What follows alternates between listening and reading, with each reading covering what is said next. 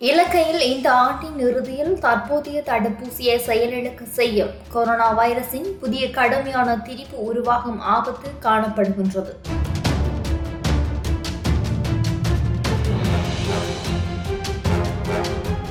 புதிய கொரோனா வைரஸை எதிர்கொள்ளும் ஒரு ஆபத்தான அச்சுறுத்தலை நாங்கள் எதிர்கொள்கின்றோம் என அரசு மருத்துவ அதிகாரிகள் சங்கம் எச்சரிக்கை விடுத்துள்ளது.